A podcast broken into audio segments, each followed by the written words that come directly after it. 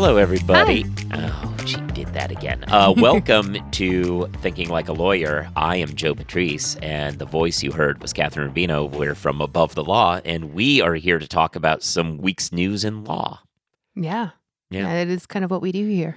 Yeah, I mean, it's you know, it's some of what we do here. What's, yeah. The uh, rest of it, I think, is Disney conversations. Yeah. Okay. Oh, what's up with Disney? So they have started their nighttime spectaculars starting last night. So over the weekend. Um, yeah. So it's very exciting. I feel like. What what what do you mean by nighttime spectaculars? Like the Mhm. fireworks and Yeah. stuff, or the okay, okay, Yeah, the fireworks, Mm. which had been canceled throughout the entirety of COVID. Disney was taking a much more aggressive stance than the state of Florida. that sounds about Wait. right. which is accurate. Um, so you know things are slowly returning to normal. So it looks like your uh, stance on our previous podcast about attending in-person conferences at the end of the summer is right. I'm I'm stoked for this. I'm like I am like it's late August. I feel Yeah. like that's enough time, and I'm spending uh, I mean, an inordinate amount of time looking like, ooh, what restaurants do they have by where I'm gonna be? yeah, like, yeah, I, I mean, I I feel I feel pretty good about where we are. yeah. Maybe it's just I'm itching to do something again, but I, I spent my own amount of time trying to find the perfect I'm COVID vaccinated pin that I can wear on all my my outfits. You're ridiculous. Yes, but Yeah. also COVID vaccinated. So That's true. That's true. That's true. Both those things can be true. I got my passport. My, You did? uh, Oh, I need to do New that. York passport. Yeah, Yeah. yeah. uh, Some states, of course, are banning passports because. I, I don't know why they don't need to. They just need to. If, if they wanted to do that, they could just not, Not create them. Yeah. They don't need to. But I mean, Because it's performative, making right? a performative show is about all we have out of these Mm-hmm. states these days. Well, I also think that this is something I know you've talked about and written about in the past, but that the far right of the political conversation is concerned less with governing than in performance. Yeah. Uh, and this is an, a way to to do that, right? It's not important to actually create or to to make a policy as it is to make a bold stance that they can, you know, fundraise off of. Yeah, yeah, yeah. I mean, I, I also heard this weekend uh, that Iowa is uh, trying to trumpet itself as we have the fewest COVID restrictions of any state. Like that's some sort of a yeah, I'm rolling my eyes so hard right now. yeah. It's uh, it's a thing, man. Yeah, I mean, and it's again, it's not about governing. It's about being able to fundraise off of a cheap slogan, and Yeah. that's that's further ev. Yeah. We can actually transition to a conversation about that after this break, but we can transition to a conversation about performance and uh, the right wing politics. But first, let's hear from our folks at Lexicon. Here's a message just for the attorneys out there. So you passed the bar, joined a firm, or even built your own. Now are you finding out that you're doing more administration than actual law practice? Lexicon can help. Lexicon is a legal services and technology provider with over a decade of experience streamlining administrative tasks like timekeeping, HR, billing, client intake, and more, so you can focus on maximizing billable hours and increasing client satisfaction. Call 855-4-LEXICON or visit lexiconservices.com/go to learn more. Okay, so uh, Mm-hmm. the shadow docket, which sounds a lot cooler than it is, it's actually just kind of a horrible way in which the Supreme Court can uh, mess up your life without you realizing it and without any briefing. The shadow docket is in full play, and uh, what they do over the weekend, the Supreme Court. No, no, my story was about the new study that came out that said that this is the most religious court in terms of their briefing of anyone since World War II. Oh, well, that's interesting. And here's how we know it. Because over the weekend, they, over the weekend, a 6 3 majority of the court decided, without any briefing and all, to strike down COVID restrictions in oh, yes. California, Yes, yes, yes. saying, well, we think that because churches, you don't get to have pandemic rules. Right, which is not anything. I mean, I think that the line that I read about that was that the oldest case that is cited is a 2020 case. Yeah. And I was like, is this stare decisis? no, no. Yeah, I, I feel as though as Justice Kagan wrote the who is not, you know, the the far left of the court by any stretch No, of the no, no, no. imagination, but is very much the uh I mean a She's very forced into that a very role. good writer. She's yeah, she she knows how to wield that pen. The closing sentence is because the majority continues to disregard law and facts alike, I, I respectfully dissent. Uh, it, it, it is it is some fire, uh, but yeah, no, it, it's it's a troubling decision. Uh, it seems to get rid of, you know, at least twenty some odd years worth of religious freedom jurisprudence. I mean, Mhm. it seems to overturn Smith, but I don't know. It is a really troubling decision, and this now transitions to this report you want to talk right, about. right. Sorry, I thought No, we were talking enough. about a different study, a different. Uh, We're very well organized today. Listen, you know, this is why you tune in. But there was a study published in the Supreme Court Review that talks about the courts that have had the most, the highest percentage of uh, decisions for the religious party uh, in the Supreme Court. And the current court, not just the current, uh, under Chief Justice Roberts, they have supported religion in 81.3% of the cases. Wow. Uh, yeah, I mean, for a little of historical context, uh, under Chief Justice Warren, it was 45.5% of the cases. Under Burger, it was 51.4% of the cases. And under Rehnquist, it was 58.1%. And the other thing that's changed tremendously under the Roberts Court is that in those other previous decisions, it tended to be religious minorities that were being protected. Yep. Whereas under the Roberts Court, it has been the majority religion, right? It's been Christians. It's Yeah. not been, you know, folks who are the minority. So it's Yeah. very different. So, you know, if you've gotten, if you feel like the Supreme Court has become more religious and more literally Christian, you are correct. Yeah. it's not just you. I'm going to clarify one thing uh, out of fairness. Uh, while Mhm. only three justices joined Kagan's dissenting opinion here, Mhm. technically the, the opinion, the per curiam opinion notes that Roberts would have also denied the application. So I guess technically it's, a 5-4. 5 4. But Sure. Roberts would not join the dissent. So, you know, take that for what right. it's worth. And, you know, listen, as the Just as the wanted to be chief jus- as the chief justice though, you wind up getting a lot of the things that happen under your watch. You know, historically, you'll get painted with. yeah. It will uh, forever be known as the Roberts Court. Yeah. No, So- I mean, th- that's true. So, what else have we been up to, I guess? I mean, you've been writing a lot about law schools recently. I have, I have, I have. It's one of those situations where, you know, like law school's a fun thing to talk about because, you Mhm. know, that's before you become a lawyer and Yeah. things change. And like, if you went to law school, you went there to be a lawyer, not an accountant. Take advantage of Nota, a no cost IOLTA management tool that helps solo and small firms track client funds down to the penny. Enjoy peace of mind with one click reconciliation, automated transaction alerts, and real time bank data. Visit trustnota.com slash legal to learn more. Terms and conditions may apply. That was smooth. Yeah. Nota powered by M&T Bank. Worked it right in there, You like sure in a did. logical way. You yeah. did. You did a good job. Okay. Yep. So now let's talk about Yale Law School Oh, let's. because there's some talk about- controversy going on there. And it's um oh, is there? it's I- some folks that are used to controversy actually. Yeah. So every year or so, we have a new story about Tiger Mom Amy Chua and Mhm. Jed Rubenfeld, her husband. Uh, Right, both professors at Yale Law School. both professors at Yale Law School. well, Jed is currently suspended.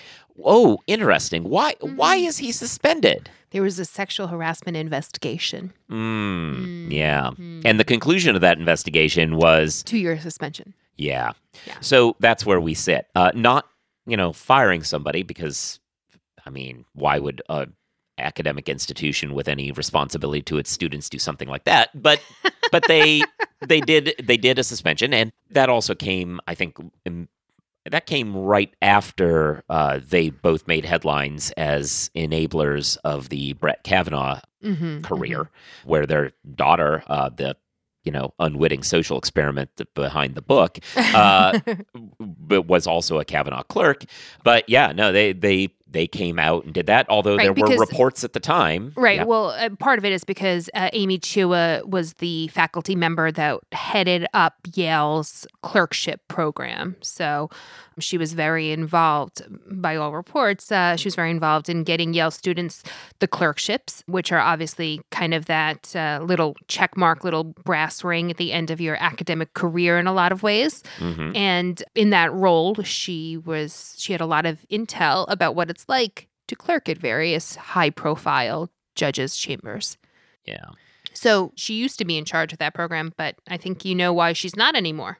Yeah. So uh, part of the apparently part of the settlement after you know they made headlines as enablers, and you know there were comments at the time that she was privately telling clerks, you know, you have to look at have A a, certain, certain way look. to be- Women have to have a certain look to be a Kavanaugh person. Yeah, you know, Mhm. sort of things that Yeah. didn't seem particularly shocking as we heard more testimony. Anyway, as part of Rubenfeld's suspension, uh, apparently there was also a secret side suspension for Chua. She would still teach, but she was told not to have any small groups, not to be on the clerkship committee anymore, and to pay a financial penalty. Uh, apparently, Although the amount is not known. the amount is not known. Right. Anyway, so all of that happened, and uh, then the school reversed course. Weirdly, I'm not really. well, eh, Although this Right, well, whole, the, the school has said that they they won't comment on employment matters, and Right, so but- but- they've been kind of tight. but they reversed course and gave her a small group despite Mhm. this agreement. Which you know, I'm not. Like, you don't want to blame the victim. It's not even a victim. You don't want to blame the third party. But out of all of this, Yale's administration doesn't look. Uh, well, it looks a little bit feckless. Anyway, so they reversed themselves, gave her this small group, and then uh, she according to Yale, apparently, continued to breach all of the terms of this settlement agreement and to continue bringing students over to the house where the right, like that was suspended professor for sexual harassment is. And that was a specific term of Yeah. the, according to the Yale Daily News that did um, the initial reporting on this. One of the initial terms was that uh, Amy Chua would no longer socialize with students. Yeah. And apparently continued to do so. yeah. So, uh, so she's been stripped of her those small groups. those small groups, but still still be able to be a professor and everything Mhm. just stripped of that small group and rather than take this relatively minor punishment uh, in stride she has pushed back she sent us a letter that she had sent all of her colleagues Mm-hmm. uh, denying everything and uh, i gotta say after i put that letter up we started hearing from a lot of alums who take a very different take. Yeah. you know it it really is like I, I mean discretion being the better part of valor or don't fuck around and don't find out whatever it is like i really get the sense from some of these alum tipsters that are writing us that Mhm.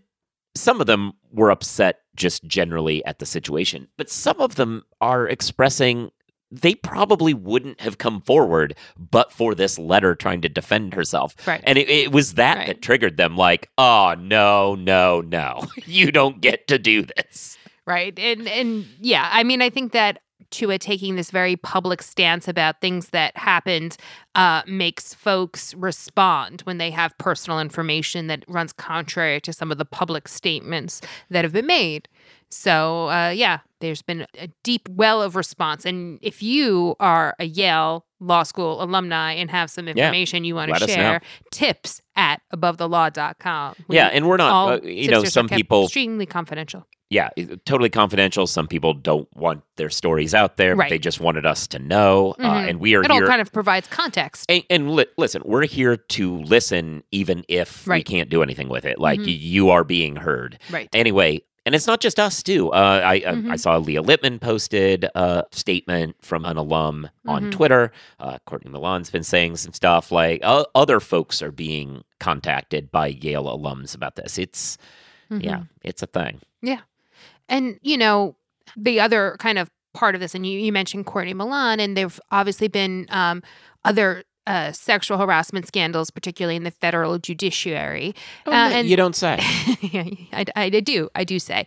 Uh, but but I think that you know keeping aware of what's going on and making sure that you know that's why I constantly scream about the fact that disgraced former retired Judge Kozinski tries to you know put himself back into the spotlight. There's a reason why that's constantly a thorn in my side, and every time I see it, I make a big deal about it because you know keeping the conversation on the things that happened and the and the not the people who are trying to rehabilitate their their image and trying to get back into the sort of the good graces of the the legal community, uh, I I think is much more important. So we at Above the Law always find that to be a very compelling story. Yeah. It's a deep source of frustration for us, I think, kind of seeing what's going on in, in sort of the big picture.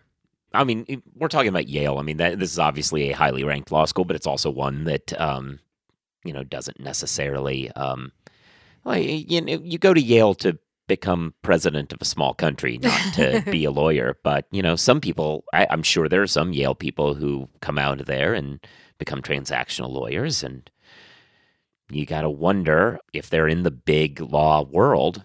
They have questions, and some of those questions might be how have law firms weathered previous economic downturns and come out stronger on the other side? LexisNexis Interaction has released an in depth global research report confronting the 2020 downturn, lessons learned during previous economic crises. Download your free copy at interaction.com slash like a lawyer to see tips, strategies, plans, and statistics from leaders who have been through this before and how they've reached success again. Well, that's a really good transition, actually, to the, one of the other big stories of the week, which is the kind of intersection of federal clerkships and big law, Interesting. which is that Jones Day announced that I think it was nine former clerks that they were hiring in this latest round. Um, which is quite a few. Um, you know, Jones Day gets a lot of those uh, high profile clerks coming to them because they offer very large bonuses. Mhm. so money is certainly a part of it. But yeah, I think it actually includes three former Ginsburg clerks as well, Mm. which is very much the opposite of. Uh, what we think of when we Ideologically, think yeah. when when we think of Jones Day, that is the opposite. Although you know, I mean, they've had they have some Ginsburg folks yeah, in and, the and- offices in D.C. right now. Yeah, yeah, I mean, they definitely have other uh, other folks there, and indeed, some of them have uh, been very vocal in criticizing the firm when they've made headlines at least for what we supporting hear. Yeah, well, th- there were some stories about Yeah. former Ginsburg clerks who took a stand against the firm's uh, positions on on various uh, political matters in the last uh, year or so. Yeah. So, so yeah, part of it's like, well, if you decide to go to Jones Day. This is what you have to deal with, and I think Yep. that, that that is a reality. If you're making a decision, whether it be financial or because of the legal practice or whatever, uh, if you're making a decision to practice at Jones Day, there's a lot of baggage that goes along with that, and I think you have to be ready. You have to be ready and aware that that is part that should be part of your calculus when you're making a decision about where to go. yeah. Yeah, no, I mean, I, I think that's true. I really do wonder. Uh, put aside the Supreme Court clerkships, which is obviously the the, Mhm. the big brass ring, but I, I have said this before. I do think that we're we've not quite turned a corner, but I do think we're starting to see firms just rethink what the value of a clerkship is to Hmm. the extent that it may be with judges who are, you know, a little bit sus. Um, the, these judges who are, uh, Listen, if you've clerked for a judge that has been rated unqualified Right. by the ABA, th- yeah, that's how going to- valuable is that clerkship? well, it's going to read different Yeah. than for a highly respected jurist. And the problem is, uh, for years, it didn't read different. These Mhm. firms just said, "Oh, Federal clerkship, clerkship, check. what circuit, bang." You know, Yeah. like that was the check mark. But Yeah. I think I think we're starting to see a more nuanced and you know Uh, At the very least, we should, right? That- just sit there and say like, "Oh yeah, no, you Mhm. learned at the knee of a judge who couldn't figure out how to get ABA qualified." I Right. feel like Right, this or- isn't really valuable. or a judge that was no more experienced than an associate, because Yeah. that's that was literal the associates, literal associates are becoming federal, federal judges. clerkships under this. federal judges. Yeah, yeah, Uh, or federal judgeships, right. got it, and so yeah. you know the folks, it's it's a different calculus, and I think that firms who are evaluating potential you know laterals need to be looking at this.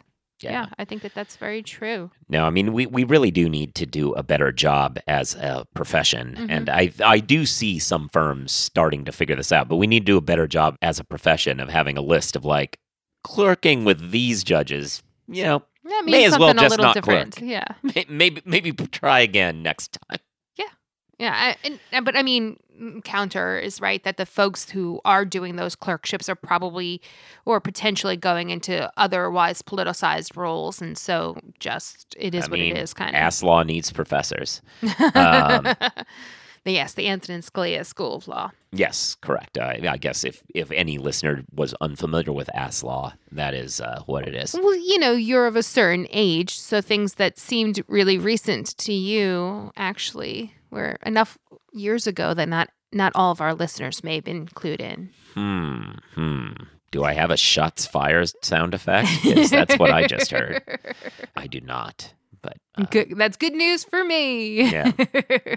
anyway, uh, so we are out of things to talk about. aren't Yeah, we? well, I mean, part of the problem, well, not a problem, but one of the bigger stories that has continued this past week is the same the story. bonus. Yeah, we yeah, can't we've been talking about again. it for a month. Like, Yeah. I, I, I'm tired of writing about them. You're tired probably listening about them. But if you're at a firm that has not yet announced spring bonuses, you are very eagerly awaiting every announcement that puts additional pressure on your firm Right. to make similar announcements. So I understand there's like a there's a transparency value to Yeah. for above the law continuing to report on every single firm that makes the bonus announcements. And listen, big law transparency is something I feel very strongly about. And above the law has recently released a big law transparency project so you can kind of get one location for all of like the nitty gritty details about the big law firms. It's currently at the top 50. We're looking to expand it before the end of the year. But the point is, transparency matters. It makes a big deal to people who are making decisions about what firm to go to, particularly folks who have multiple offers. So, yeah, this is something we will continue to write about.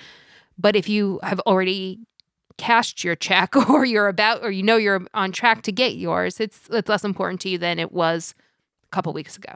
Yeah. Well, uh, yeah. Okay. So we should wrap this up. We are uh, we're in Another mid- week, yeah, Yeah. in the books. Yeah, another one in the books. If you are not already subscribed to the show, you should be. You can do that so you get new episodes when they come down. You should give a review, stars, write something, shows engagement. People then see it, and uh, we can dupe other legal interested audience members into uh, being fans of this show. Uh, you should be reading Above the Law. As always, you should follow us on social media. I'm at Joseph Patrice. She's at Kathryn1, the numeral one. Oh, you also host a show called The Jabot, which everyone should check out. Yes, please. Yeah, and had a really interesting interview with uh, Mhm. our friend Anjali uh, about, yeah. color of creatorship about the way uh, critical race theory and intellectual property law, which are not necessarily two interests I would have thought intersect tremendously, but then I read a book about it and wow, it does. yeah, no. Uh, so check out that interview and that book. I also do the uh, I do a weekly clubhouse at twelve thirty on Wednesdays, I think, or twelve. I can't remember. It's it, it, it's difficult. I- I'll be there.